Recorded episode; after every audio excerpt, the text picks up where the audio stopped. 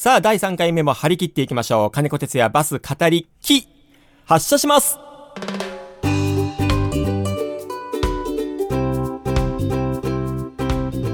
おはようございます。こんにちは。こんばんは。金子哲也です。なんで今、あの、きを強調したのかと言いますと、金子哲也バス語りき、やっぱりね、なかなかあの、知名度が上がっていかないというところもございまして、まあ、割とあの、KBC の局内では、もう、えー、知ってくださってる方も多くなってきたんですが、それでもあの、先日、朝ですラジオの、えー、太田絵里奈ちゃんが、あの、朝ぽいコードを紹介するときに、KBC のポッドキャストステーションがありますよっていう、まあ、あの、一文があるんですけどね、いろいろこうご紹介してるわけですよ。あの、シャルウィー団地がありますよとか、えー、プロレス人生相談がありますよとかっていう話をね、えー、毎回お伝えしてるんですけれども、しれーっとですね、私、あの、金子哲也バス語り機もアップされてますよっていうのを入れてたんですよ。そしたら、あの、本番の時に、えー、金子哲也バス語り機、あれ？語りべあれ？語り機みたいな 感じになりまして。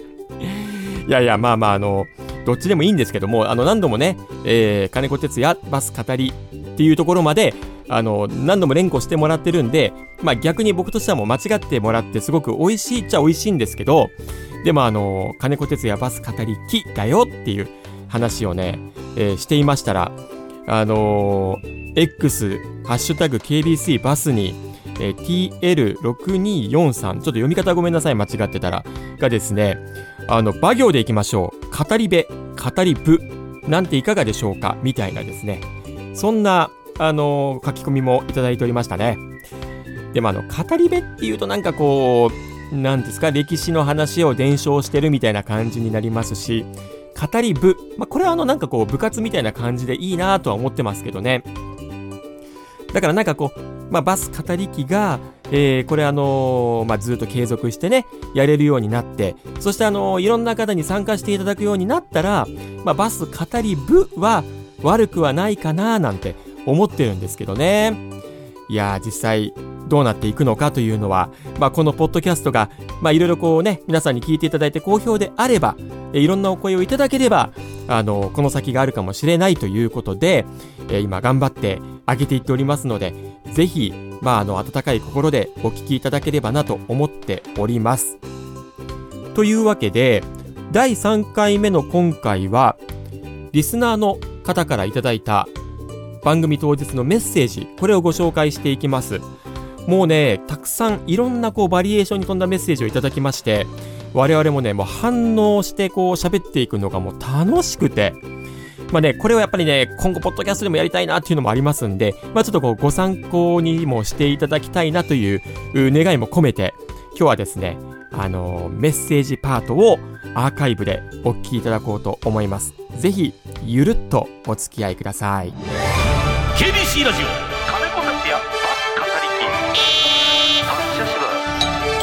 金子哲也バス語り機金子哲也バス語り機、えー、バスの現状を語る3時台でお送りしておりますがさあこの時間メッセージご紹介していきましょうかも。たくさんいただいております、えー、メールでまずいただいているのをご紹介していきましょうかね、えー、こちらはパレットニモカさん。ありがとうございます。ラジオネームがいいですねねパレットニモカさん。バス好き中んずく日節バス好きの自分にはたまらん番組がお正月から放送されて 感激感激です、えー、私の懐かしいバスの思い出ですが幼き日に乗った地元の大分バスの西港かまぼこボデーの、えー、4枚折り戸のフォルムがかっこよくてそれがバスを好きになった原点ですねと、えー、福岡にはそれがたくさんあって当時から憧れの土地で行きたいと思っていて大人になって時々行けるようになって福岡に来るたびにテンションが上がりますと。いうことなので大分にお住まいなんですかね。いや確かにまあかまぼこボデーをたくさん見ようと思えば、まあ、熊本もそうだったんですけど、あのー、まあ、西高ばっかりではなかったのでやっぱこの西高天国であるこの福岡というのは やっぱ憧れの地というか聖地というか、そうなんでしょうね。ね、そういうところありましたよね、まさにホームグラウンドですよね、主戦場であり。いやだから JR 九州バスとか見るとあこれ形変わってんなと思ってました逆に。福岡の中あーそうですね、で、ううん。ん、あと昭和あ昭和バスも西高多かったですけど。多かったですけどまあうん。一部確かにうんうんうん。そうじゃないバスもありましたもんね。メーカー純正ボディを見るとちょっとあれ？これ何のバスだろうって。逆に思ってました。はあ JR 九州のあのレッドライナーとかは、ええ。西鉄全然違うよねこのバス感が。うん。好きで僕よく乗ってます。ああなるほど。乗ってます。確かに。オムニバス、うんえオムニバス。まあ本来ねオムニバス。このみんなのためにっていう意味合いのオムニバスがバスのねうんうん。えーこの名前の由来でもありますからね。いや確かにまあだから日鉄バス以外、まあ、堀川バスもそうですし、えー北九州市営バスもありますしね他にもね、えーそのあたりはやっぱりちょっとボディがうん違うっていう、そうですね。まあ、そのワクワク感がまあ普段日鉄バス利用している福岡の皆さんからすると結構あったっていうことですね、うん。逆もねだって後ろに扉があるバスってびっくりしましたもん東京とか行ってあ、あのー一番最後部のところにってことですよね。とか、あの三つ扉の車とかですね。これあのつぶやいていただいてました。そういえばね、あのそういったのも、えーこれありましたよねっていうどなただったかな。えっと三つ扉はね、えーこの方はあモンプチさん、えーやっぱり東急バスの、えー、3つ扉のバスでしょうと1990年前半。これは最強よ。団地輸送の要って。ああだから扉が大きいんですね、だから入り口があの前でしょ、うんうん。からであの降りる時が、えー後ろと真ん中の扉から降りることができるっていう。なるほど。乗り口が多いから早く乗せられる定時運行につながるっていうロジック、逆ですね降りる時がですね。降りる時。が降りる時が2つ扉使えるっていう、だからどっちも4枚折り戸ってことでしょ？前も後ろもえーっとですねいやこれはねえっと、2枚2枚2枚ですね。ああ2枚2枚これ2枚2枚2枚枚になってますね。ただその今言っあのーおっしゃっていただいた4枚扉。これもですねあのー降り口も4枚扉の試作車っていうのがありましたよね。なんか写真で見たことありますよ。そうそうそう。西鉄のですね、うん。これはあの試作車があって、えっと、ピア2号さんが、えー降り口が4枚降り戸もあったんだっていうんで、ごいでえーこれあのーいわゆる旧西鉄カラーですよね。赤バスの前の。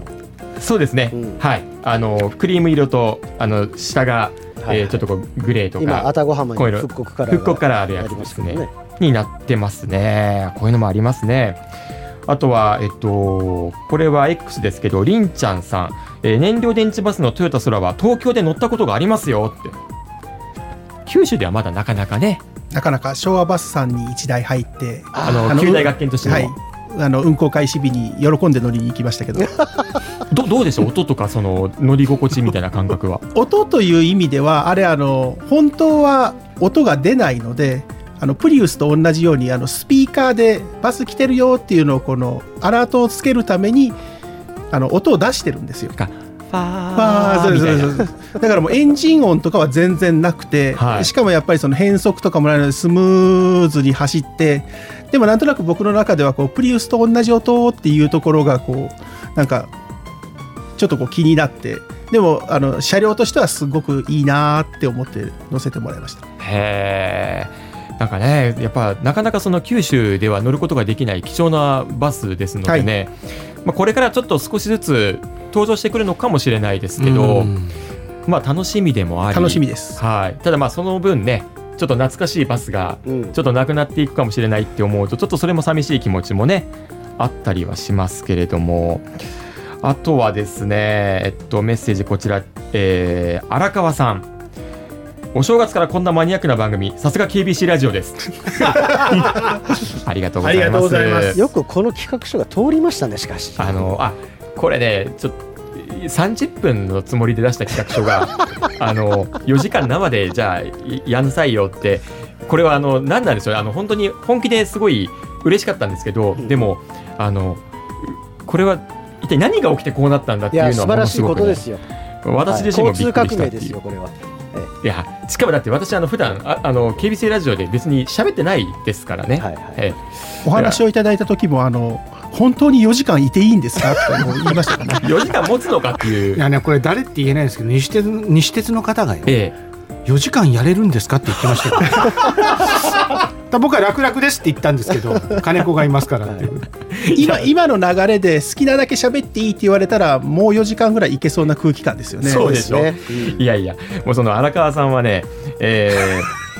金山団地バス停について語らせてください。ああ14番とかですか？はい、うん。この金山という標高50メートルほどの山を切り開いた団地です、うん。ちょうど現在の金山小学校あたりが山頂になりますと。で山頂近くの、えー島に住んでいる高齢者にとって金山駅まで降りていくのはとても大変でちょうど団地の真ん中あたりに位置している金山団地バス停を重宝していますと。うん。いうことなんですよ。金山団地口から金山団地まで一バス停だけのグランドパス利用者とかによく出くわすので、へはい、ああちゃんと使われてるって嬉しくすごいなーそれ。そういう需要に合わせて走らせてる西鉄バスってすごいですね。確かに。えーいやいやちょっとメッセージまだまだあのご紹介していきますので引き続きお待ちしております。KBC ラジオ。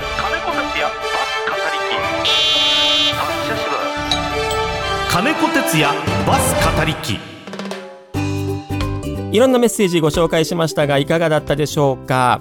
次回も金子哲也バス語り機1月3日に放送された音源のアーカイブを配信していきますがえ感想やツッコミなどぜひ X で「ハッシュタグ #KBC バス」をつけてつぶやいてください。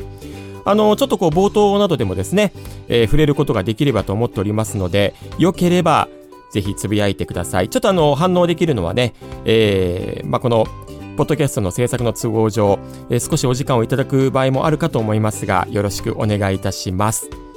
なお、このポッドキャスト配信、好評であれば、4月以降も何らかの形で続くかもしれないんですよ。